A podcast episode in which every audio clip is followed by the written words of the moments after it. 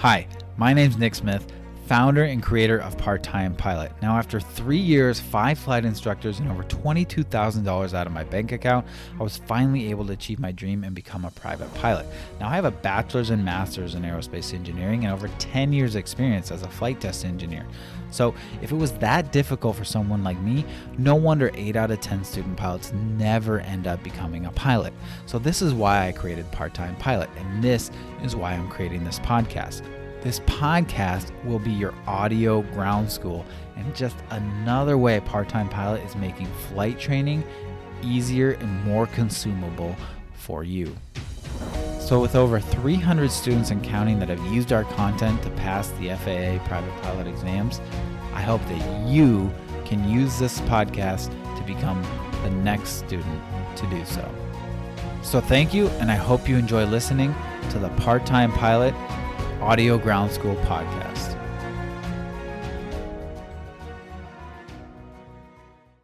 Hello, hello, hello. My name is Nick Smith, and I'm your host of the Audio Ground School podcast. We got a good episode today. This is episode number 80, and it's dropping on February 12th. So Valentine's Day is coming up soon, but we got a good one. It's on a second half of the VOR episode. So we talked about the general overall system of the ground based navigational system, what's in your cockpit, what's on the ground, and how that works and where you get the information in the last episode. So go and check that out. It's a good fundamental kind of baseline for that.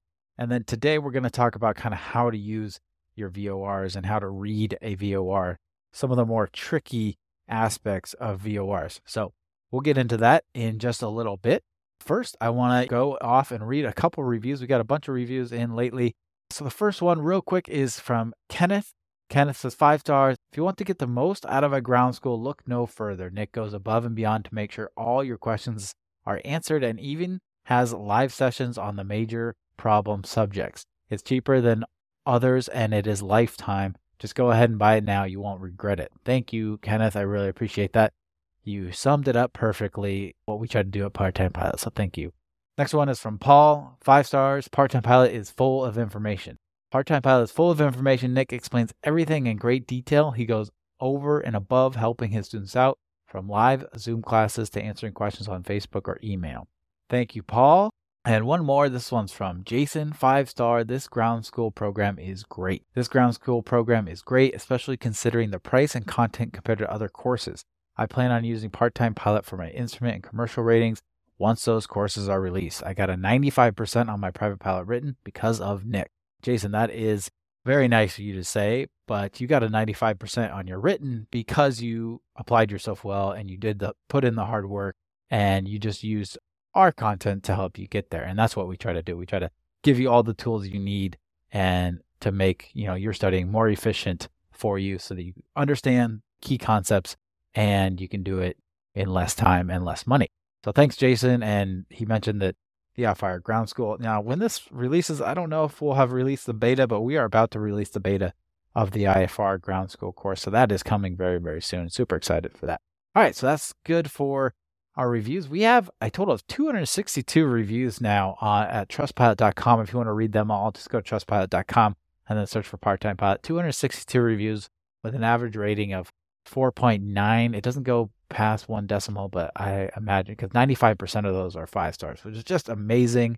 It makes me feel, it validates, you know, the work I put in and others put in helping part time pilots. So thank you guys for that so much. All right. The next thing I want to go to is I want to flip to our listener kind of question or our, our student question of the day. And this comes from our private pilot study group on Facebook. So if you just search in Facebook groups for private pilot study group dash part time pilot, you can come join us. We got like 6,500 members, and it's great because when you ask a question, you'll get an answer from us, but you'll also get an answer from a variety of perspectives. And sometimes it takes a couple of perspectives to make something click. So it's a very, very powerful tool. And just the wealth of knowledge that is in this group, if you scroll down, is incredible. So, really, really cool group. And this question comes from that. And they're asking basically because in our lesson on the fundamentals of aerodynamics, we talk about in our lesson on lift, and we've done this on the podcast, we mentioned the lift equation.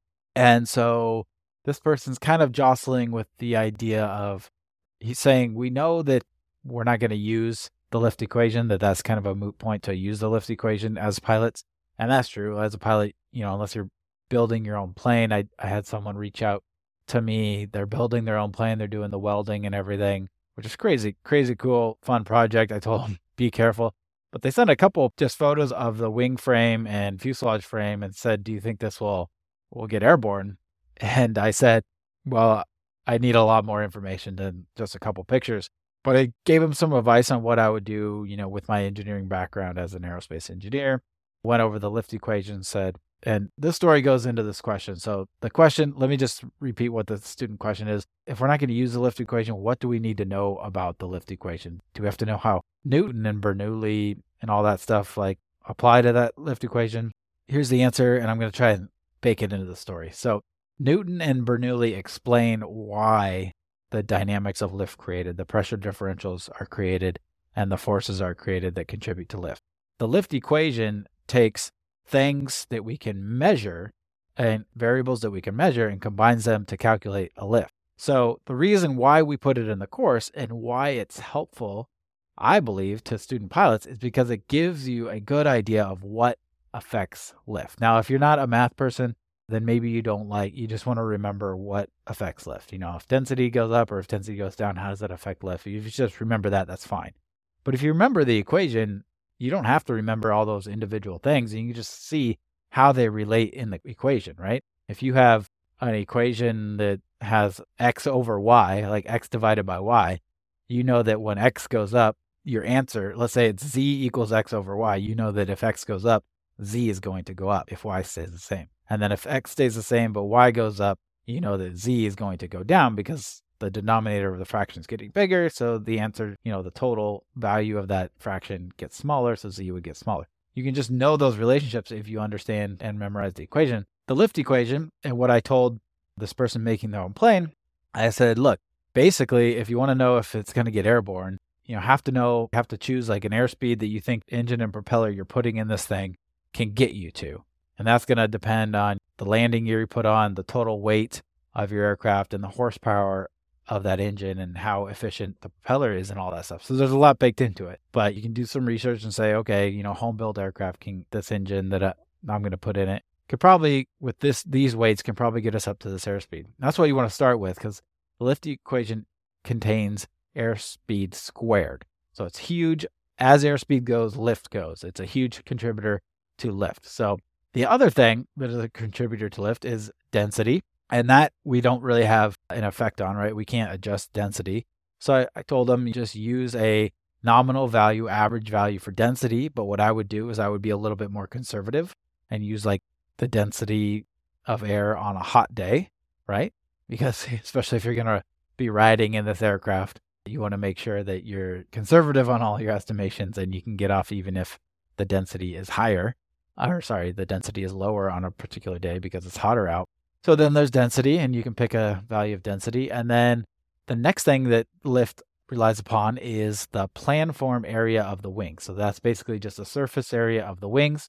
So he, you know, has the frame of his wings, so he could calculate the surface area of the wings, plug that into his equation. And then the last thing that it depends on is the lift coefficient. And the lift coefficient is essentially related to the angle of attack and the shape of the airfoil and the airfoil is a cross section of his wings. I told him I don't know where you got your airfoil, but NASA, there's a huge long list of airfoils called NACA airfoils that are the most common airfoils used for aircraft, you know, all the way back going into like the, the 40s and 50s when NASA was getting started and they were testing all these in wind tunnels. And usually you determine the coefficient of lift theoretically in wind tunnels by testing airflow over these airfoils at different angles of attack. As the angle of attack goes up, the coefficient of lift goes up.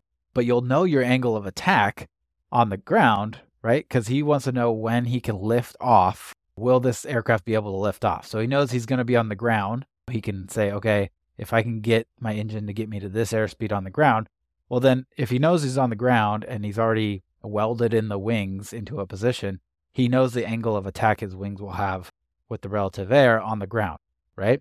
So he knows that angle of attack.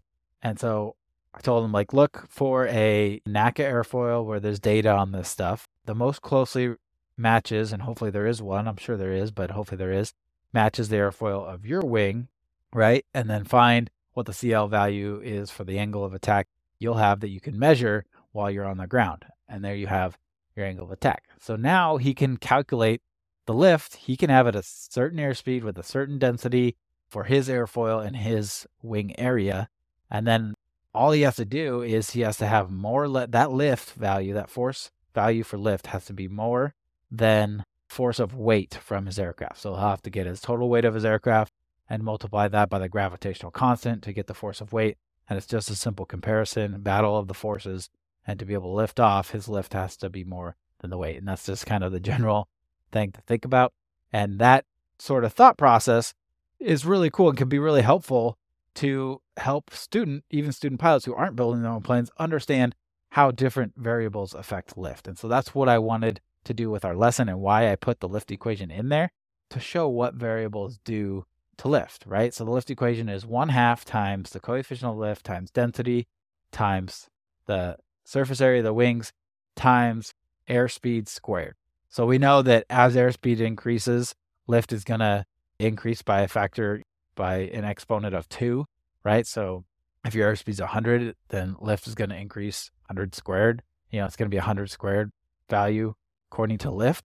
And then your CL, obviously, directly, you know, the higher the coefficient of lift is, the higher your lift is, the higher the density is, the higher your lift will be. And then the higher, the larger surface area of your wings, the higher the lift will be.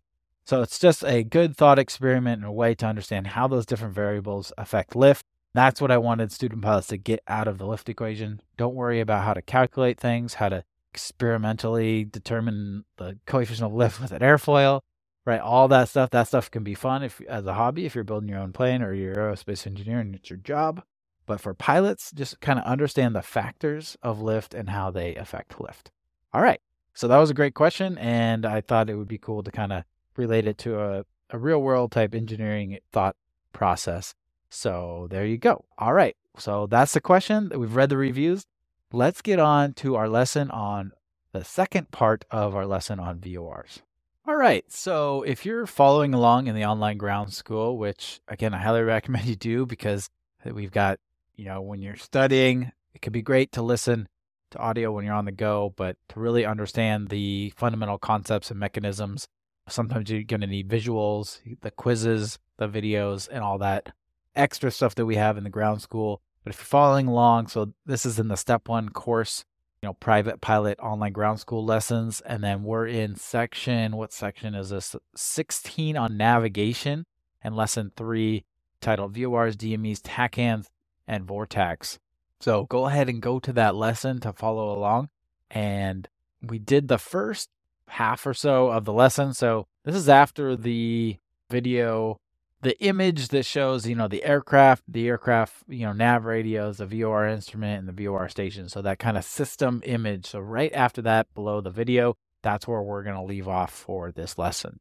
All right. So VOR instruments in your aircraft consist of two main features that help determine your relative position and bearing from a VOR station.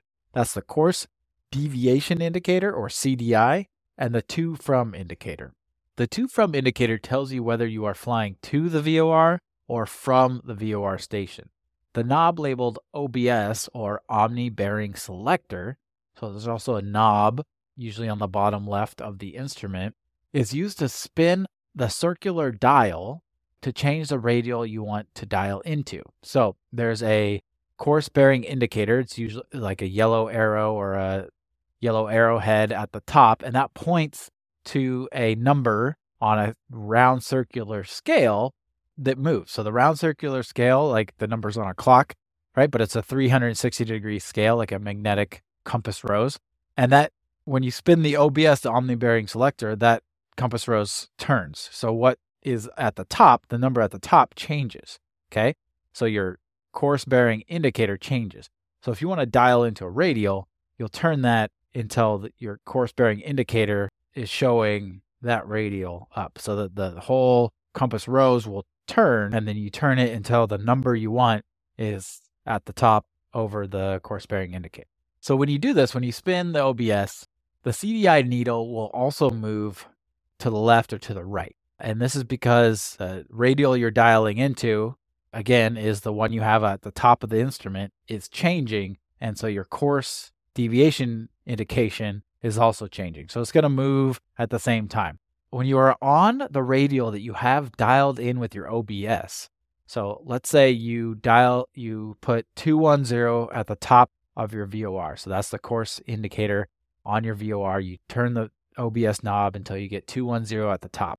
And let's say you're on the 210 radial or it's reciprocal. Okay, so that would be the 030 radial. The CDI indication will center. Again and that's that could be the 210 radial or the 030 radial so when you're looking at like a sectional chart of a VOR station and you find on the compass rose that surrounds the VOR station you find the 210 marking that's the 21 radial so drawing from the station outwards on that 210 direction that's the 210 radial and then the opposite of that the reciprocal of that which is minus 180 so the other direction would be 030 so 210 minus 180 is 030.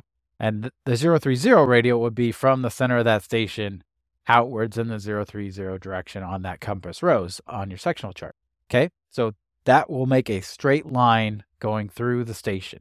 Your aircraft, when you have 210 dialed in on your radial, on your VOR, and the CDI indication is centered, if that's the only information we know, we know that our aircraft is somewhere on that straight line. It could be on the 030 side or it could be on the 210 side. It's somewhere on that line. Now, to determine which side of the VOR station we're on, because it'd be nice to know, it doesn't tell us much. It tells us we could be in the northeast or we could be in the southwest quadrant from this VOR station. It's narrowed it down a little bit. We at least we know we don't know we're in the northwest or southeast quadrant, but it's narrowed it down a little bit for us but not enough. So that's where the to from indication comes in. If you get a from indication, it means you are on the same side of the VOR as the radial you have dialed in. If you get a to indication, it means you are on the opposite side of the VOR as the radial that you have dialed in. And the radial that we have dialed in is a radial at the top of our VOR instrument that we turn the OBS knob until that radial number was at the top of our VOR instrument. So in this example that we've been talking about, that's 210 again, a from indication, it means you're on the same side of the VOR as the radial you have dialed in. If you get a to indication, it means we're on the opposite side of the VOR as of the radial that we have dialed in. Another way to remember this is from the phrase to is through. So if you imagine your aircraft flying the same heading, and this is key, this is how I do it in my head all the time. If I want to figure out where I am from the station, I imagine my aircraft, just for this moment, just for this thought experiment, flying in the same direction as what I have dialed in on my VOR.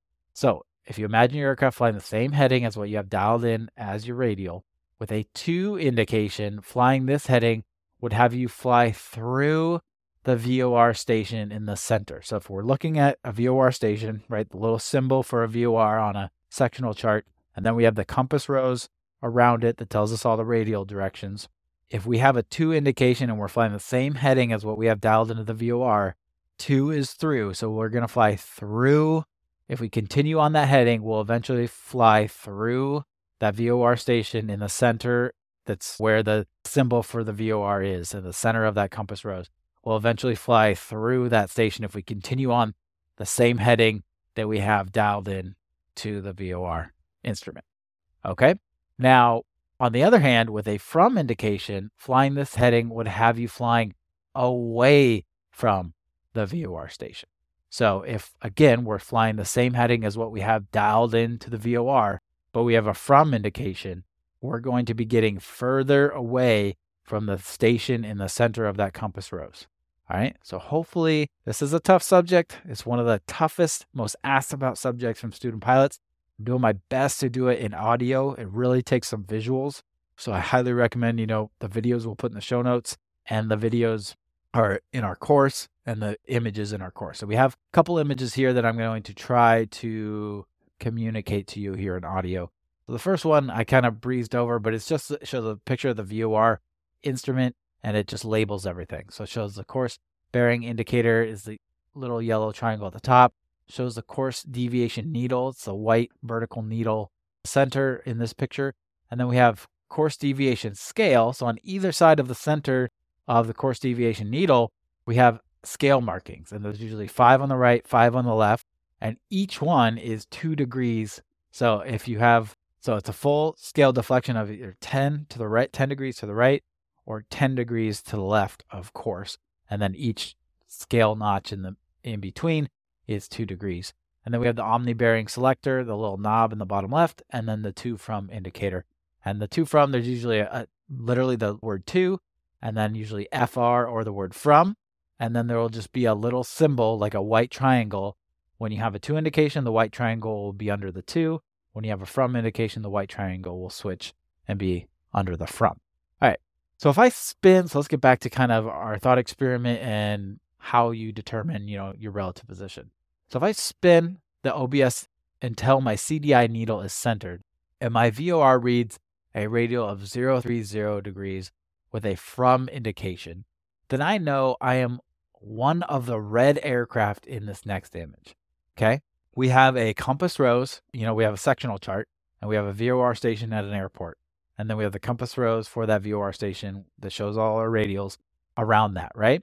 Now, we have drawn a line on the 030 radial, so out from the station in a 030 degree direction, and then out from the station on the 210 direction. Okay, so we have a line all the way through the station on either side.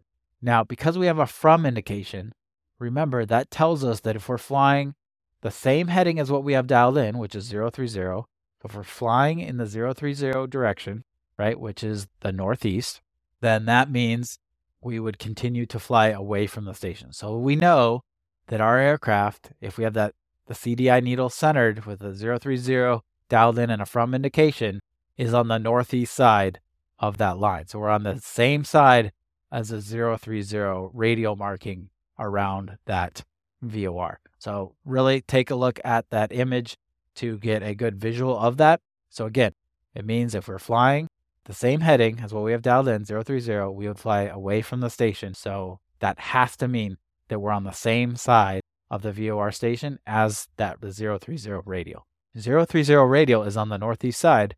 We're on that same side. So we know if our needle is centered, we're somewhere on that 030 radial. Now, if we had a to indication, then you'd be one of the blue aircraft in this image. And the to indication means that if we're flying in the 030 direction, we would fly, remember, to is through. We would fly through the station and this in the center. Okay. Again, the 030 direction is to the northeast. So if we were to fly with a to, we would fly through the station in the center.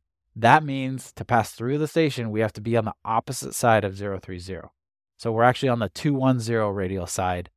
But even though our VOR says 030, with a to indication, that means we're on the 210 side.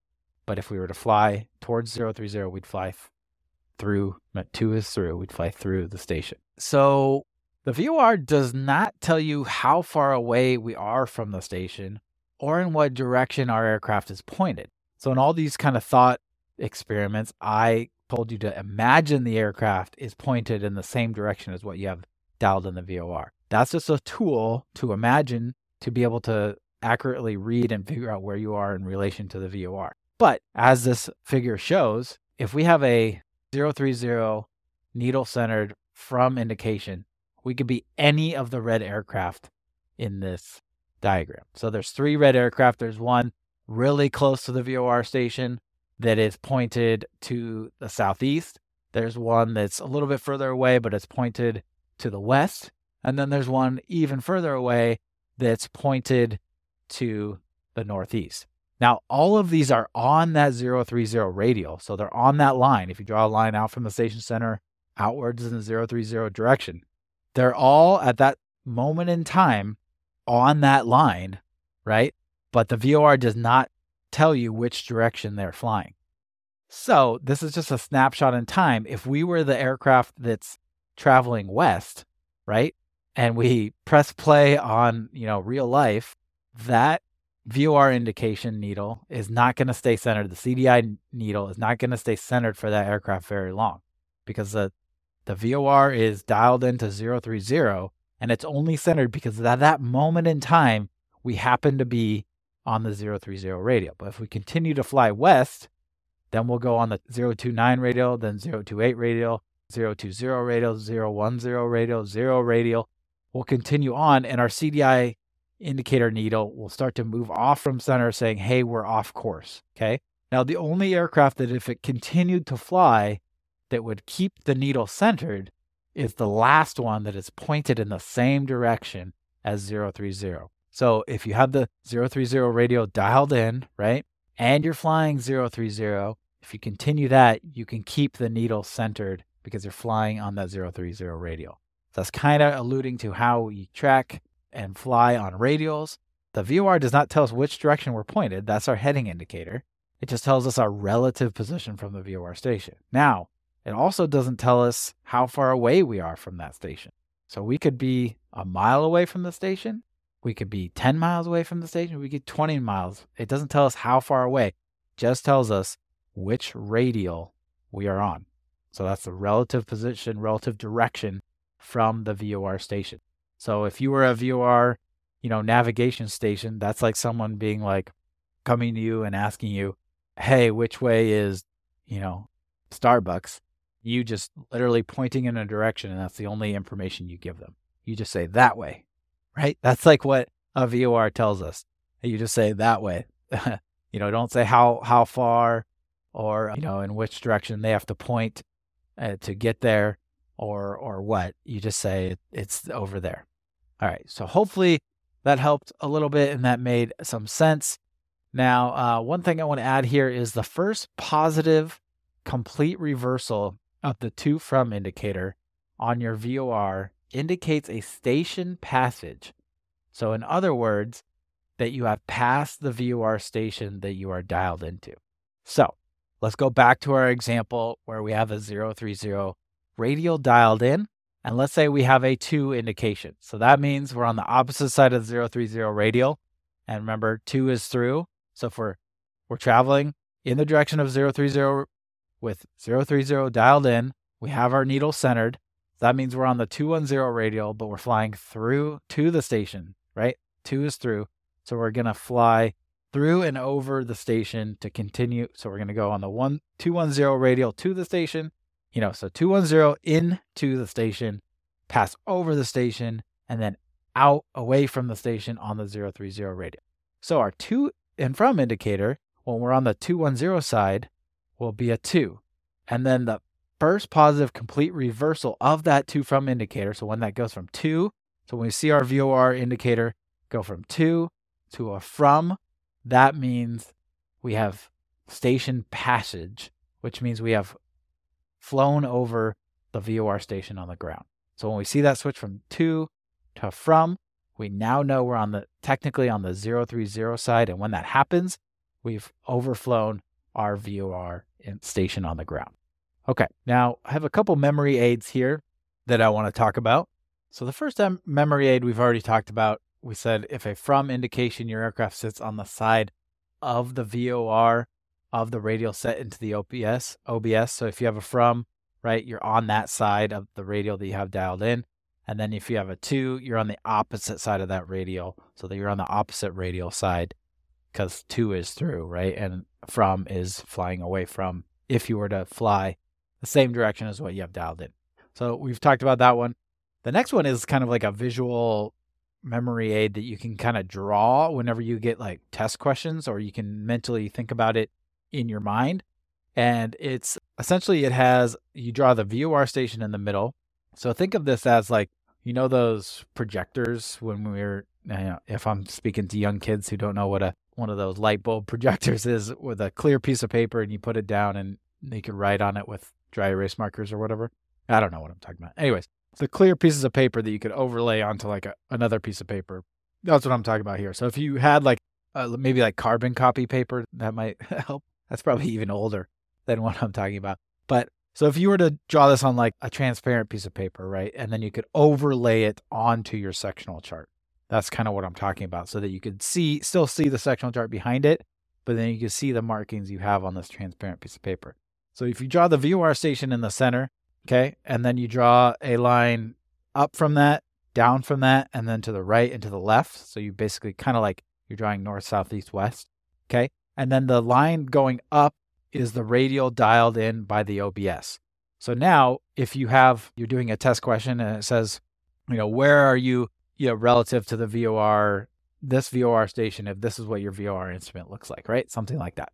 So you would just take this piece of paper, right? You have these lines drawn with the VOR station in the center, line up, down, left, and right.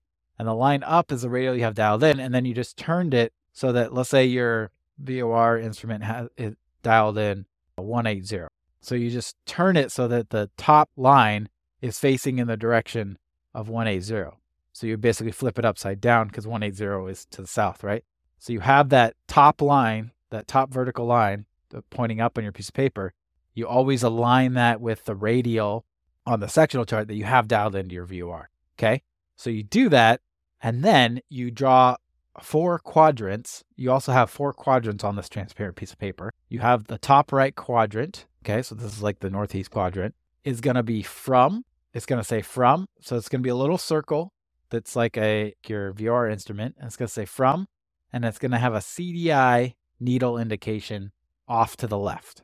Okay. And then now on the bottom right quadrant of this little kind of four square drawing that we have, you're going to have a circle so that represents your VOR instrument, and it's going to say to.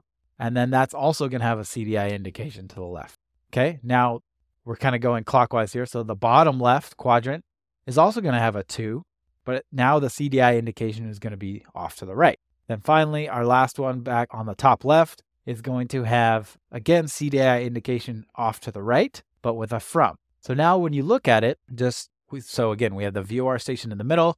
We have a line straight up, a line straight down, line to the right, line to the left, creates four quadrants around this VOR station. Now, the top right quadrant and the top left quadrant, those are the from, that's the from side. So everything at the top is the from side. Everything at the bottom is the to side, right? because the bottom left and bottom right are both to indications. The top left top right are both from indications. And then all the, the both quadrants on the left side, so the two left side quadrants, the top left and the bottom left, those have CDI indicators off to the right. So the needle's off to the right.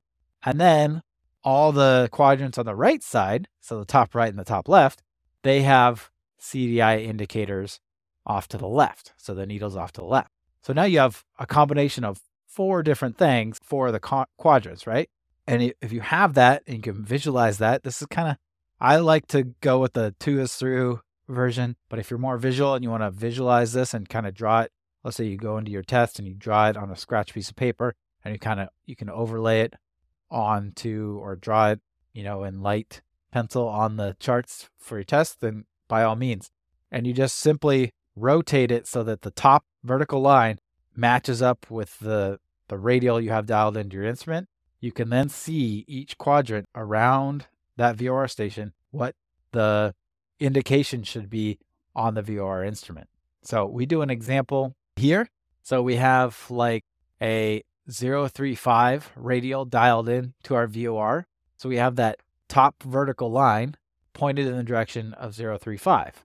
And then we have the different four different quadrants and what VOR indication they should be. And then, so if we have a to indication with our needle off to the left, then we know we are in the bottom right quadrant. And that tells us exactly where we are on this chart. Now, this is, again, I highly recommend going and checking out the, the visuals of this. This one is almost impossible to describe in detail, but I did my best and I want you guys to go ahead and check that out. So let's move on now talk a little bit about CDI deflection and off course measurements. So once you have dialed your nav radio to the VOR frequency you wish to track, okay, so you dial in VOR frequency and you check the Morse code and it connects. Now you're you're getting the signal for that VOR. The white needle or the CDI needle on your VOR instrument that we've been talking about will react according to the position of the station relative to your aircraft. It'll immediately react and when the bottom of the CDI is pointing left or right, this tells you that you need to turn your aircraft left or right. And we'll get into something called sensing and reverse sensing here in a bit. The CDI needle also tells you the amount of degrees that you are off course by aligning with a scale of dots below it on the instrument's face, like here in the image we show on the course.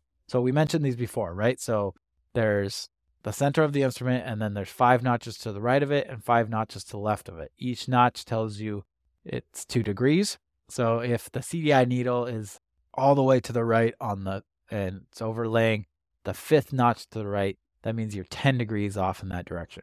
Now, if it's on the second notch to the left of center, then that would mean you're four degrees off because again, each notch is two degrees.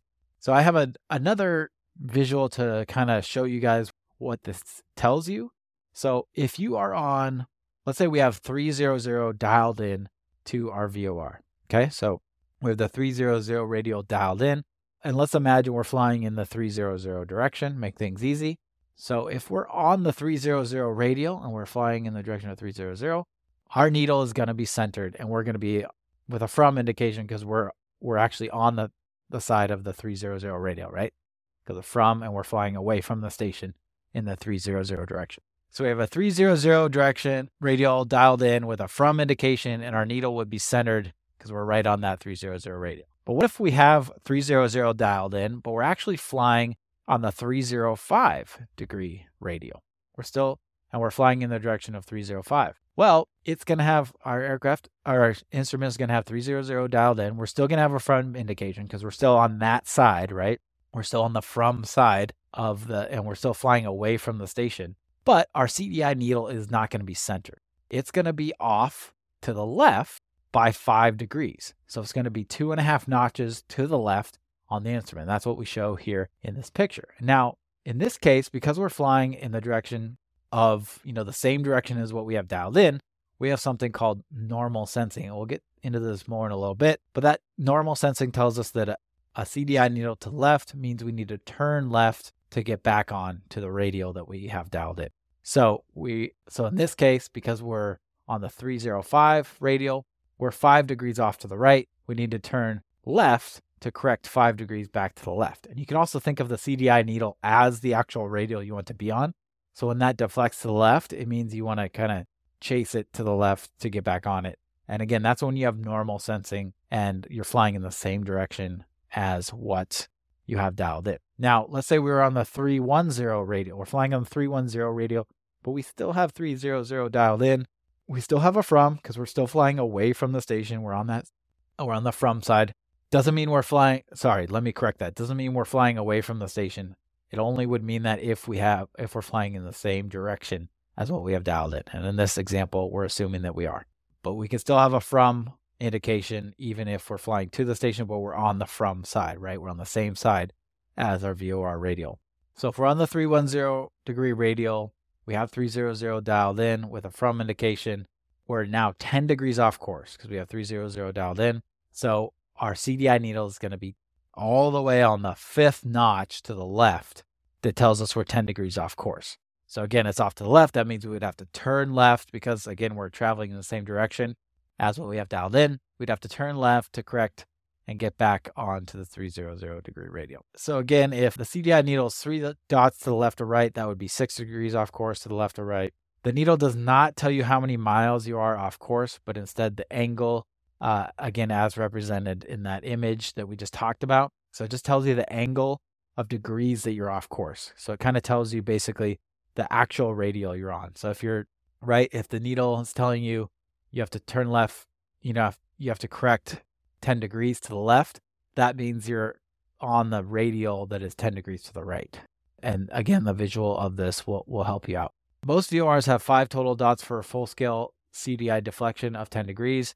You may get asked how to determine the amount of miles you are off course and not degrees. So if we want to say how far off course we are in nautical miles, the only way to do this is you have to know how far away from the station you are, right? Because we only, again, the, the VOR only tells us the degrees we're off course. And so to be able to tell us how many miles we're off course, it depends how far away we are from that VOR station. This can get kind of confusing, but we're going to talk about it here. And again, visuals are very helpful in this case. So there's one way to do this. There's a couple ways actually, and One is called the 60 to 1 rule.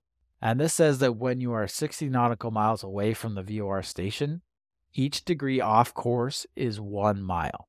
Okay, so if we're 60 nautical miles away from VOR station and we're one degree off course, that means we're one mile, one nautical mile away from the course. If we need to turn left to get back off course, you know, we're one degree off to the right, of course. So we got to turn left. We got to basically turn left for a horizontal distance of, if we did a 90 degree turn to the left, we'd have to travel one nautical mile uh, before we get that CDI needle centered because we're 60 nautical miles away. And the further we are away from the station, the more each degree is going to be equal further away in a horizontal distance away from the radial we want to be on. So it's the 61 rule. So if we're 120 nautical miles away from the station, then each one degree off course would be two nautical miles. Okay, because that's double 60. And so this the 60 to 1 rule just tells us, you know, we can start there and then we can kind of work back from it. So for example, if we're 20 nautical miles away from the VOR station, that means we're a third of 60 nautical miles, right? And one third of one nautical mile is 0.33 nautical miles. So that means that if we're one degree off course, then we'd be 0.33 nautical miles off course when we're 20 nautical miles away from the station. If we were 30 nautical miles away from the station and we had one degree, we had a CDI which was telling us we're one degree off course, then we would be 30 is nautical miles is half of 60. So we'd be half a nautical mile away so you can kind of see how you can manipulate that 60 to 1 rule. You start at 60 to 1, and then depending on how far the distance you are away, you just correlate that to the 61, 60 to 1 rule to figure out, you know, in general, a good estimation of how far away in nautical miles you are from that course. Again, we have a visual here that kind of shows you in the ground school. It's a, you know, it shows us when we're 60 nautical miles away, when we're on that radius around the VOR station and we're five degrees off, you know, how much that correlates. So in that example, right, if we're five degrees off and we're 60 nautical miles away from the station, that would be five nautical miles off course. So we kind of show what that looks like visually. And then we do another example, 30 nautical miles and five degrees off course. What what that would be? That would be two and a half nautical miles off course. And we even show the VOR instrument indications of what that would look like on your actual instrument. The other way to do this is to use triangles and trigonometry. Now, I'm a math guy, so I prefer this way. I don't have to remember a 60 to 1 rule, but depends on who you are and what you like. You can also use a right triangle and trig functions to determine how far off course we are. If we know the length of the hypotenuse, that's the distance from the VOR station, and the angle off course, we can use the sine function to find the side of the triangle that is exactly equal to the distance we are off course. So that is just the hypotenuse times the sine of the angle we are off course, which equals the opposite distance of our triangle. So in our case, that's the distance from the VOR station times the sine of our angle off course equals our distance off course. So for example, say we are 45 nautical miles from the station and our VOR CDI shows that we are 5 degrees off course. This gives us an equation of 45 times sine of 5 degrees. And when you do this, if you do this with a calculator, make sure the degrees are in degrees. So you have degree mode turned on and it's not doing a sine of radians. Sometimes they default to something called radians. You want to make sure it's in degrees. So 45 times the sine of 5 degrees equals our distance off course. We just need to, uh, and again, I talk about, you know, radians, making sure we're in degrees, not radians. But you can just simply type in Google 45 times sine and then in parentheses 5 space DEG for de- degrees, close parentheses, and Google will know what you're talking about. This gives us a specific and accurate distance off course of 3.9 nautical miles. Now, if we did the 60 to 1 rule for that, we're 45 nautical miles off course. So that's three fourths of 60. 45 is three fourths of 60. So one degree off course would be three quarters of a mile. Since we're five degrees off course, that would be five times three quarters, which would be 3.75. We got 3.9. So it's a little bit more accurate when you use the trig functions, but the 60 to 1 rule is a good, pretty good estimation, right? 3.75 versus 3.9, pretty dang close. And I have a picture here of how to, of another example where we do 56 nautical miles away from the station and five degrees off course and what that would give us. And I even show what the VOR indication would look like for that. All right. For a little bit, we mentioned reverse sensing. And let's talk about that a little bit more. So, when flying a heading opposite of what you have dialed in to the VOR, so or in the general opposite direction, you will experience something called reverse sensing. On the other hand, when flying a heading in the same direction as what you have dialed into to the VOR, you experience direct sensing. I think I call it normal sensing, but I think the correct is direct sensing. In direct sensing, when the needle is off center to the left, it means you need to turn left to get back onto your radial. That's when you can think of like the needle as the radial you need to be on. So if it's to the left, then you need to chase it to the left. And if the needle's to the right, then you need to chase it to the right to get back on. That's when you have direct sensing. In reverse sensing, when you do not match the general direction of your heading with what's entered into your VOR, a needle off center to left does not mean you need to turn left to get back onto your radial, but means the opposite. So this is, can get pretty confusing. Uh, so that means you would need a needle to the left would mean you need to turn to the right to get back on course. So in order to properly use the VOR for what I want, I follow a set of consistent steps in order to avoid confusion. So if I want to fly to a VOR station, I set my nav radio to the VOR station frequency and identify the VOR using the Morse code. I then move the OBS dial until the needle centers with a to indication. Whatever the needle is centered at, I roll out my aircraft at the same heading. So now I'm flying to the station with the same heading as what I have dialed in.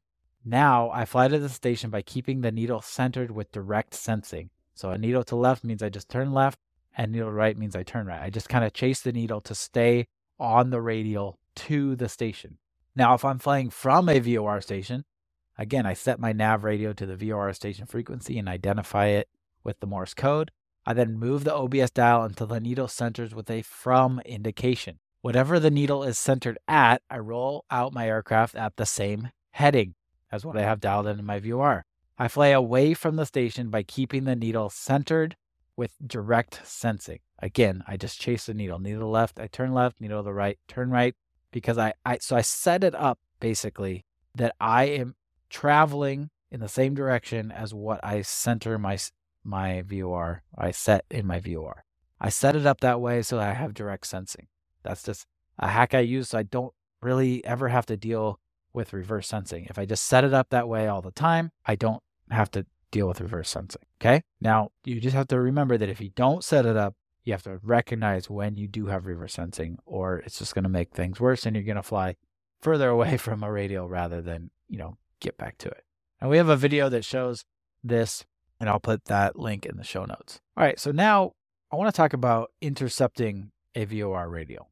So here are the steps on how uh, someone might intercept a VOR radial. So let's say you're not starting like a VOR station. Let's say there's a VOR station to the northwest of you and you're flying to the north and you want to intercept a radial that's going west, right? So you would how would how would you do that? How would you intercept that VOR radial? You're not on the radial, but you want to get onto it and then track onto it. You want to intercept it and then fly on it. So you, again, you set your nav radio to the VOR station and identify the VOR using the Morse code, make sure it's working, all that stuff. Then you want to move the OBS dial to the radial that points at my destination. I then turn to the same heading as the radial on my VOR. Once stable at this heading, I know that because I am flying the same heading as what is dialed into my VOR, that I'm seeing direct sensing on my VOR needle. So if the needle is to my left, I know I need to go to the left to get on my radial. So I make a 90 degree turn to the left. So in this example, let's say again, we want to intercept a radial to get to a specific airport.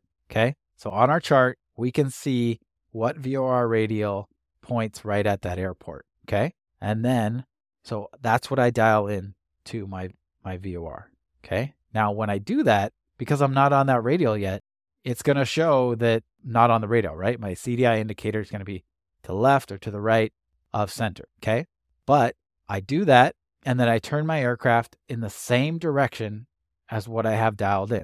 Okay. So, for example, let's say again, I have a VOR station to the east and I have an airport to the west.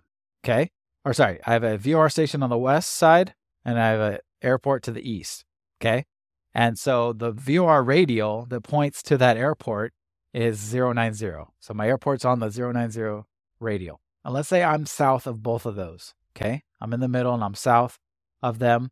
And I want to fly onto the 090 radial, turn onto it, and then track it straight to that airport. What I'll do while I'm south, I set in 090 into my I you know, I dial in the frequency for that VOR, says 090, and then my needle is not centered, but I'm going to now turn my aircraft to the same heading of 090, and then now I have direct sensing. And so now I can say, okay, is my CDI needle to the left or to the right? If it's to the left, which it would be here in this example because I'm south of it, right? It means I need to turn left to get onto the radial. So I'm south of it, pointed east. My VOR radial is to the north again, and I want to track it to the east, to the east to my airport. So I turn left 90 degrees. So I'm 090 originally, that's my heading, and I see that my CDI is to the left. So I turn left 90 degrees to 360 and I travel until my and I watch my CDI needle and it's going to start so it's let's say it's way it's all the way to the left. It's going to start slowly coming to the center. My needle on my instrument is slowly come to the center as I get closer and closer to that radial. I'm flying directly to that radial, perpendicular to that radial, right? And as it gets almost center, I'm going to roll out back to the heading of 090 because I know that's the direction I want to go.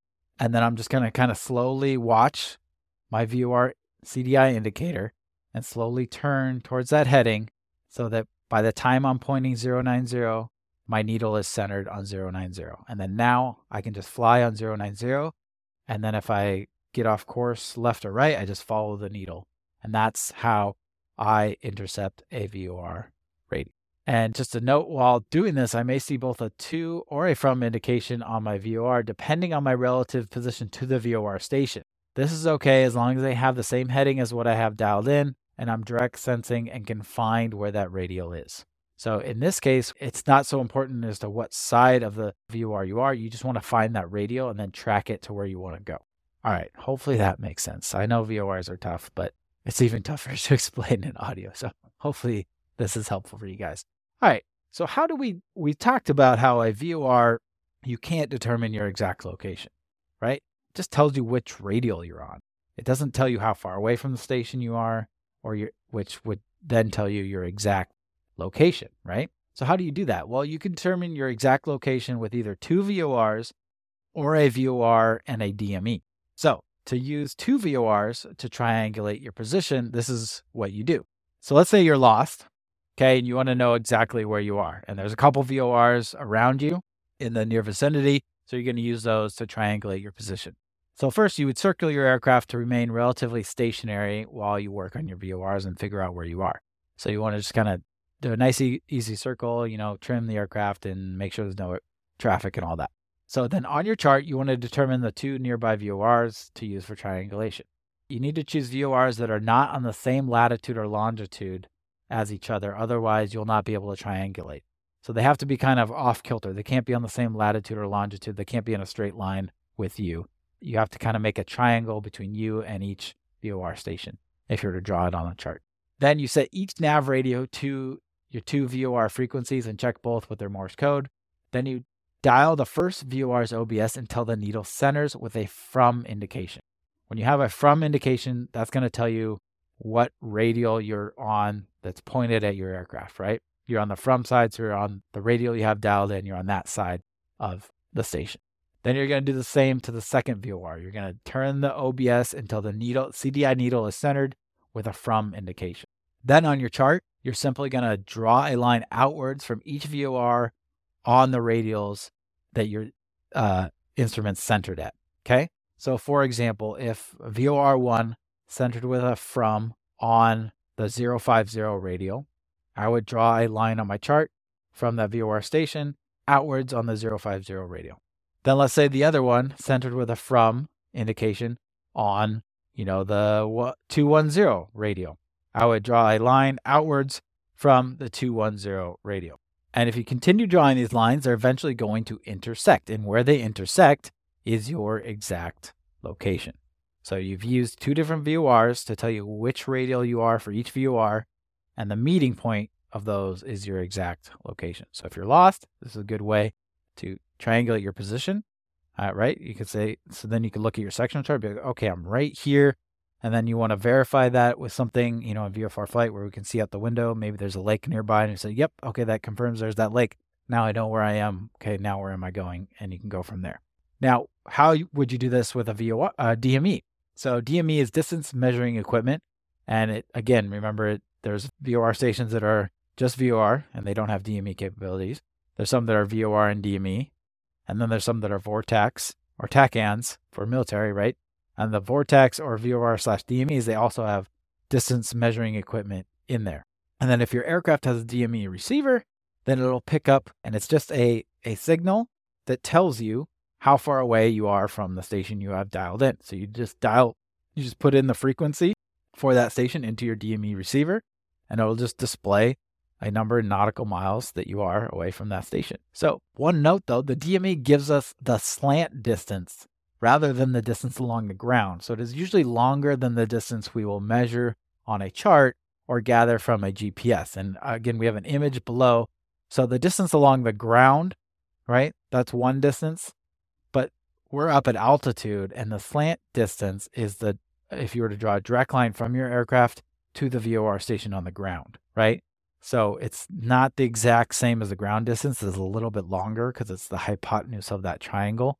And again, look, take a look at that figure to make it make sense. Just a side note to remember. However, we can assume that the slant range is the same as the ground distance for most purposes as long as we understand that the distance coming from your DME is the slant range and is slightly longer than the actual ground distance to the DME. If the DME is included in the VOR as a VOR DME or VORTAC, you'll dial in that VOR frequency into the DME instrument, as I mentioned. If the DME is separate and co located with an ILS on a runway, the DME frequency will be found in the airport chart supplements. So they can be kind of by themselves for VFR pilots. So you may be co located with an ILS, or they can be a VOR station. So you might be able to just use the same frequency as a VOR, or you might have to use a separate frequency to dial into your DME receiver.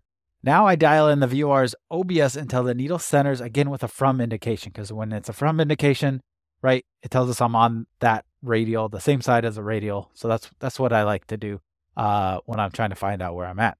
On my chart, I draw a line outward from the VOR on the radial that the needle centered on. If my OBS centered on a from with a 050, I would then on my chart draw a line outwards from the 050. Now you I would measure the distance reported by my DME outward on this line from the center of the VOR using my plotter tool, and that's going to tell you my location. So let's say the DME. So I'm on the 050 radial. I know I'm somewhere on that line because I have a from indication, my needle centered on there. Now, how far away am I in the station? Let's say my DME says 25 nautical miles. So I use the correct scale on my plotter tool to measure 25 nautical miles out on that radial from the station. And that is approximately where my aircraft is located using a VOR plus a DME. So it's another way if you are lost. All right, now a couple more things here that I want to get into. This is a long lesson. I know. I want to talk about GPS real quick. So nowadays, with modern cockpits and iPads, it is common for pilots to have GPS. GPS is superior to VORs and DMEs in terms of accuracy and ease of use, but it is still imperative a pilot knows how to use a VOR and a DME in the likely case that a GPS is unavailable or an iPad is not functional. Plus, you will be tested on your VOR knowledge. And then if you want to continue on to fly IFR, you really got to know VOR is there as well. They still don't get rid of it in IFR fly. So VORs are highly, highly used in IFR. So some things about the GPS. If your aircraft has a GPS built in, great. Make sure you practice with it on the ground and are comfortable using this in flight. It is very important that you are proficient in any instrument before using it, especially on cross countries.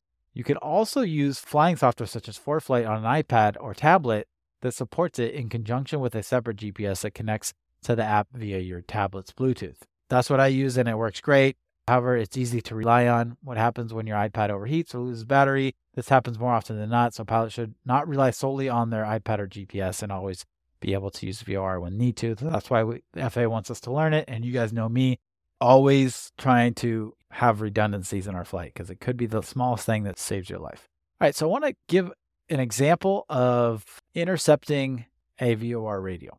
Okay, so we've kind of talked about the procedures of how to do all the stuff. Let's do some sort of examples. So, say you are near a VOR station and have found an airport that lies on the 090 radial about 23 miles away from the VOR. Set your nav to the VOR station frequency, identify the VOR with its Morse code, and dial the OBS on the VOR to the 090 radial. Your VOR needle will move to the left or right depending on your relative location to the VOR station. Let's assume that the needle moves to the left as seen in the figure we have here. So we have a to indication on 090 with a needle way to the left. Then turn your aircraft to a heading of 090, the same heading as what we have here dialed in.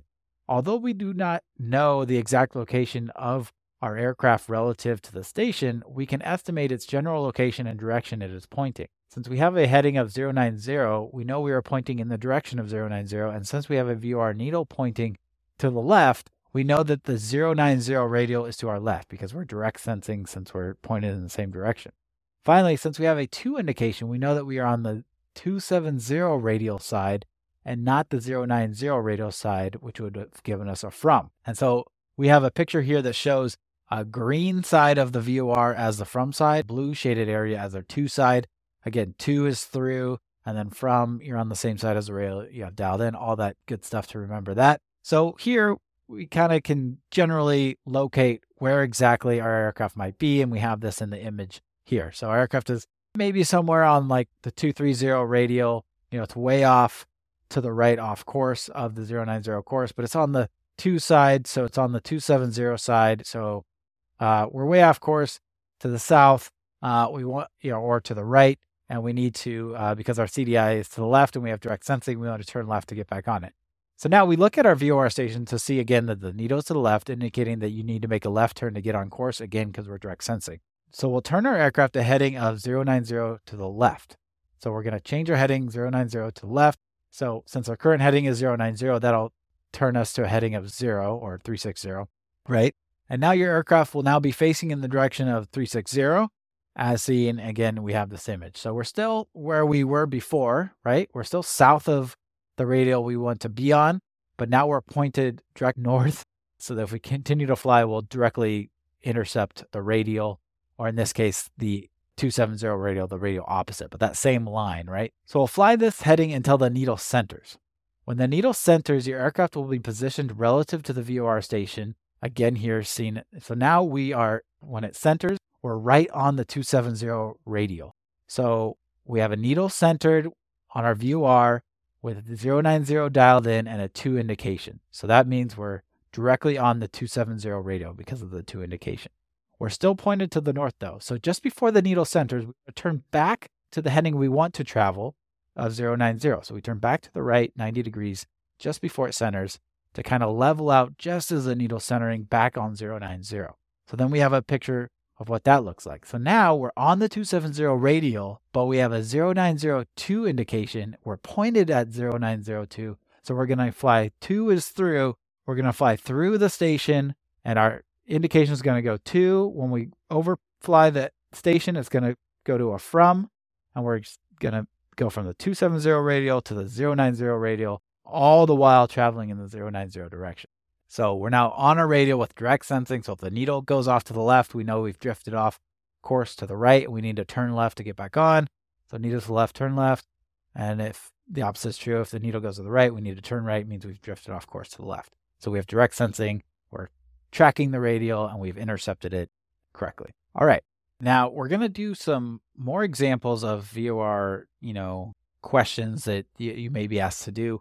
Before that, I want to talk about testing your VOR. There's some important information about, you know, how do you test your VOR? So you can test your VOR stations by pulling the volume knob. We talked about this with the station frequency selected to make sure it's working right on your nav radio. But how do you check VOR instruments inside your aircraft? To do this, a pilot can use a VOR test frequency or VOT. And when the course deviation indicator, a CDI needle, is centered with the test frequency selected on the VOR, the omni bearing selector, or OBS, and to from indicator should read either 0 degrees from or 180 degrees to, regardless of the pilot's position from the VOR or VOT. So there will be a VOT frequency that you input into your VOR, and then your VOR should either it should either read zero from or 182. If it doesn't read those, then your VOR instrument is not working correctly. So just remember zero degrees from, 180 degrees to, and it's not actually telling you your position from a VOR station. It's just a way to test and give you the readings of zero degrees from and 180 degrees to. And I believe the way it works is the the VO. So the way VORs work is they have this spinning thing that sends out a, a signal at each degree radial. So it, as it spins, it sends out a signal for zero degrees, one degree, two degrees, three degrees, and it spins really fast. And your aircraft picks up those degrees, right? And so when your VOR instrument in your aircraft is set to, you know, 210 degrees, it waits to listen to that, you know, to catch that 210 as the thing spins around at the station. And the VOT just spits out the zero degrees and 180 degrees signals. So that's why those are the only two that you pick up. And so that's what you want to see. I believe that's correct. But, anyways, so zero degrees from or 180 degrees to when you use the VOT. All right, so how will the FAA quiz you? Well, you may be asked to do a variety of questions involving VORs, you know, from your examiner, from your flight instructor, or maybe on the written test. I don't know, but uh, there could be a variety of things. You could, you know, have a VOR, VOR, DME, and VORTAC chart symbols that you, you know, you need to remember. VOR test frequency and procedures. So the VOT, right, that we just talked about, being shown or described a relative location to a VOR station on a chart and then asked to pick, asked what that would look like on the actual VOR instrument, uh, or being asked what course should be used on an OBS to fly direct somewhere, or being told the reading of two VORs and asked to triangulate the aircraft location on a chart. Those are just some examples. So let's do a couple of those examples right here. And I have these in the course again with visuals. It's kind of tough, but I'll do my best to explain these visuals. All right. So, example one Which of the three red aircraft is represented by the VOR dial shown? First of all, we have a VOR station in the middle of the sectional chart here in the figure. And then we have basically one aircraft labeled number one to the east of it. We have one aircraft that's like the south southeast of it labeled number three. And then we have a aircraft labeled number two that is to the west of the station. And then our VOR instrument has 250 dialed in at, with the OBS, so at the top of the instrument. The needle is centered and it has a from indication. So the VOR instrument shows the OBS at 255 radial. So the 255 radial and its opposite will be our starting points of where to look because we have 255 dialed in and our needle is centered. So we know we're either on 255 or its opposite, which is, you know, minus 180, which would be the 075 radial. This leaves us with either aircraft one, number one, or aircraft number two. So aircraft number one is on really close, right? I said it was to the east. That's really close to the 075 radial. And then aircraft two, if you look at it closely, that was to the west. So that's basically on the 255 radial in this in this figure. Now, the next thing we have to look at is the to from indication. Since the VOR instrument shows a from indication, we know that the aircraft is on the from side of the VOR. This would be aircraft number to. So that means it's on the same side as the radial we have dialed in, if you remember that, right? So we have dialed in 255. That means it's on the 255 side. So that means it's aircraft number two. Now, another way to think about that, right, is the two is through. So if we are pointed in the same, if we were pointed in the same direction, doesn't mean we are, but if we were pointed in the same direction as 255, okay, we would fly with a from, we'd fly away from the station. And that also matches aircraft number two. So you can you can look at each of these aircraft locations and imagine it's pointed in the direction of what you have dialed in, 255, and say, okay, would I be flying away from the station or through the station, right? To is through. And that's another way that you can do it. All right, so let's do another example here. And again, we have visuals of exactly what that kind of looks like here. Now, example two, it says, which of the VOR instruments represents the red aircraft on the chart? Okay, so now we just have a very similar chart. So we have a VOR station kind of in the middle of the sectional chart, you know, the radials all around it. And then we have a red aircraft, label number one, just the only aircraft shown. And that's in like the north northeast from the station. And then we have nine different VORs instruments and nine different VOR instruments with different indications. And so which VOR instruments represent the red aircraft in the chart? So it's VOR 4, VOR 5, or VOR 6. So it gives us three different options. The best strategy I found to start with is the start with the first VOR instrument option of, you know, it's giving us the multiple choice. So let's just start with the first option, see if that fits our aircraft, and then work our way through the other three choices. So we start with VOR number four. The OBS is set to the 2 1 in, in the VOR instrument number four. The OBS is set to 210 radial with a to indication, and the needle is slightly to the left of center. So this tells us that if the aircraft were flying a heading of 210, so again, we imagine we're flying heading of 210, they would need to turn left to get back on course. Okay. So that means they're to the right of the 210 radial. The to indication tells us that the aircraft is on the to side of the VOR, which means opposite the 210 radial side or on the side of the 030 radial. Remember, if we were flying in the direction 210, we'd fly through the station. So that puts us on the 030 side of radial side. So if we draw a line outward from the 030 radial and imagine the aircraft aligned with a heading of 210, we see that it indeed would need to turn left for just a bit to get back on course. So number four, the VOR instrument number four actually works. So we got lucky. Our first one works. But let's just do the other ones to see to make sure they they don't work, right? Because that's smart. You don't want to maybe you made a mistake. You want to check the other one. VOR instrument number five shows a 210 set in the OBS with the needle centered and a to indication. All right, so now this time the needle is centered. Before we had a 210 with a to indication, but the needle was not centered. So this would mean that the aircraft would have to be directly on the 030 radial. Again, because it's a to indication, we're flying to the station. So we're on the 030 radial side if we're flying 210 direction, which it's not, right? This instrument, the needle is centered. The aircraft in the figure on the sectional chart is not centered on the 210 or 030 radial. So the CDI would not be centered in this case. Then instrument number six shows a 210 set in the OBS with a needle to the left and a from indication. Okay, so now this is basically the same as instrument number four, but instrument number four had a to indication. So this one has a from indication. So the from indication tells us that the aircraft is on the same side of the VOR as the 210 radial, which it is not. So in the picture, it's on the 030 side. So it would have to be on the opposite side in the southwest to have a from indication with 210 dialed in. So number six does not work either. Now we show this visually here and explain it in a diagram in the lesson.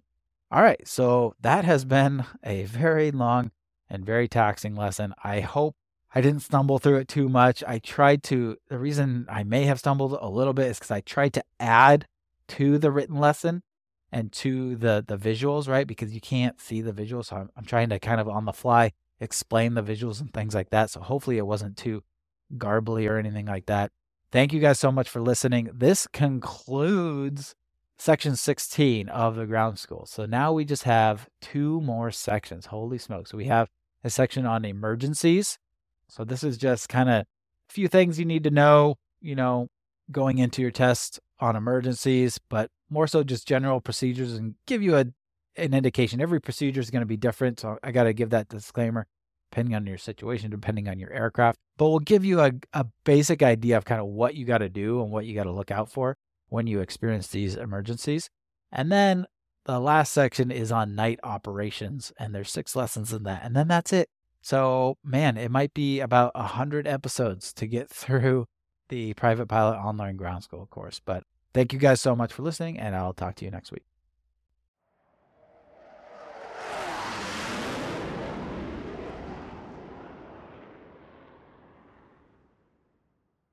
Did you know that Part Time Pilot's Ultimate Private Pilot Test Prep book just won a Pulitzer Prize? Okay, no, it didn't win a Pulitzer Prize, but it was just updated for the recent changes we saw made to the FAA written exam. So now the book has everything that our ground school has and the same questions and test bank that our ground school has that students are averaging over a 90% on the FAA written exam. It's now up on Amazon and you can find it in our show notes on every episode. So go ahead and check that out.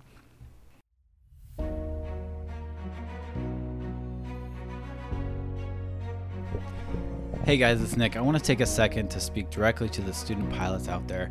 You might be a student pilot that is you know, wondering what to do next, how to get started, or maybe you're looking for the right ground training or flight training, or maybe you've already started ground training or flight training and you're stuck, you're in a rut, and you're looking for a change, something to help get you out of that hurdle. From my own experience in flight training, after three years, five instructors, and $22,000 and wanting to quit multiple, multiple times. And then now, after seeing hundreds and hundreds of student pilots through Part Time Pilot, I've realized that the number one thing that makes student pilots fail is that they do not have a good fundamental understanding of the ground training when they get to the more advanced flight lessons. Now, who here has seen Top Gun Maverick? Do you remember in the movie when he says, Don't think, just do? Now, when I heard this, I was like, oh my goodness, this is brilliant because this is exactly what you have to be as a pilot. Now, of course, it's not that we're not thinking, but it's that we understand things like weather, aerodynamics, what our instruments are telling us, what ATC is telling us. We have such a good core fundamental understanding of these things that we don't have to think about them. And when we don't have to think about them, we can instinctively feel and fly the aircraft, look out for dangers, and avoid emergency situations if we do have to think about these things, it's going to put us behind mentally and we're going to be behind the aircraft. And when you're behind the aircraft mentally, bad things happen. And this happens when you don't have a good understanding of the ground school content. So now the first 10 to 15 hours of your flight training can go smooth, even if you don't have a good understanding of ground training, right? You can go up for a discovery flight, have a blast. You can go up, learn how to take off, learn how to land. You may be even able to solo for the first time fly a plane for the first time, everything's great and dandy. But once you get into, you know, bad weather flying or flying at heavy, heavily trafficked airports or speaking with ATC for Bravo clearance or cross country flight planning and flying solo on a cross country flight, things get a little more advanced. And when this happens and you don't have a good understanding of the ground school concepts, you're going to hit a wall. You're going to start to get behind the aircraft. And when this happens, if you have a good flight instructor, they're going to stop you and they're going to say, okay, we need to do one on one ground lessons. And now you're going to be paying your flight instructor to not even fly with you, but instead $50, $60, 70 dollars an hour to just teach you the ground school content that you should already know. And and the worst part is is you're not flying with them. So the flight training that you gain, the currency, the proficiency that you gain is going to be lost and you're going to have to redo those lessons. What happens to most student pilots is they continuously hit these mental blocks where they get behind the aircraft, they start making mistakes, and then they catch up with the ground knowledge only to have that happen again. And they start to get in this vicious cycle of having to redo trainings and repay for trainings until it gets to the point where them or their family they finally say you know what? This has to stop. We can no longer afford the training costs uh, without any progress you know and they end up quitting. Now so how do we avoid that well, here comes part time pilot. Again, I said I went through my own experience of this and I realized that most flight training and ground training is not tailored to the modern day student pilot. When I say modern day student pilot, I should say modern day part time student pilot because let's face it, there's a very small percentage of us that can go and dedicate 24 7, 365 to our flight training or not even miss a beat and be able to pay for flight training without working. So, most of us have a full time job or maybe a part time job. We have kids, we have family, we have school, we have all these other responsibilities on top of flight training. And most of these flight trainings and ground trainings are not tailored towards you. And so, how is it the part time pilot tailors to the modern day student pilot? Well, the first way we do that is by keeping ground school interesting. You want to avoid being boring, you want to avoid that burnout. So, how we do that is we present our material in multiple, multiple ways. And you're actually listening to one of them right now. You can consume our content via this podcast and an audio recording. You can do this while you're running, while you're driving in traffic. Again, tailoring to that busy part time student pilot. Or you can read through our written lessons. You know, I like to read, so read, for those of you that like to read, you can read through the lessons. You can see the step by step examples and the procedures that we have.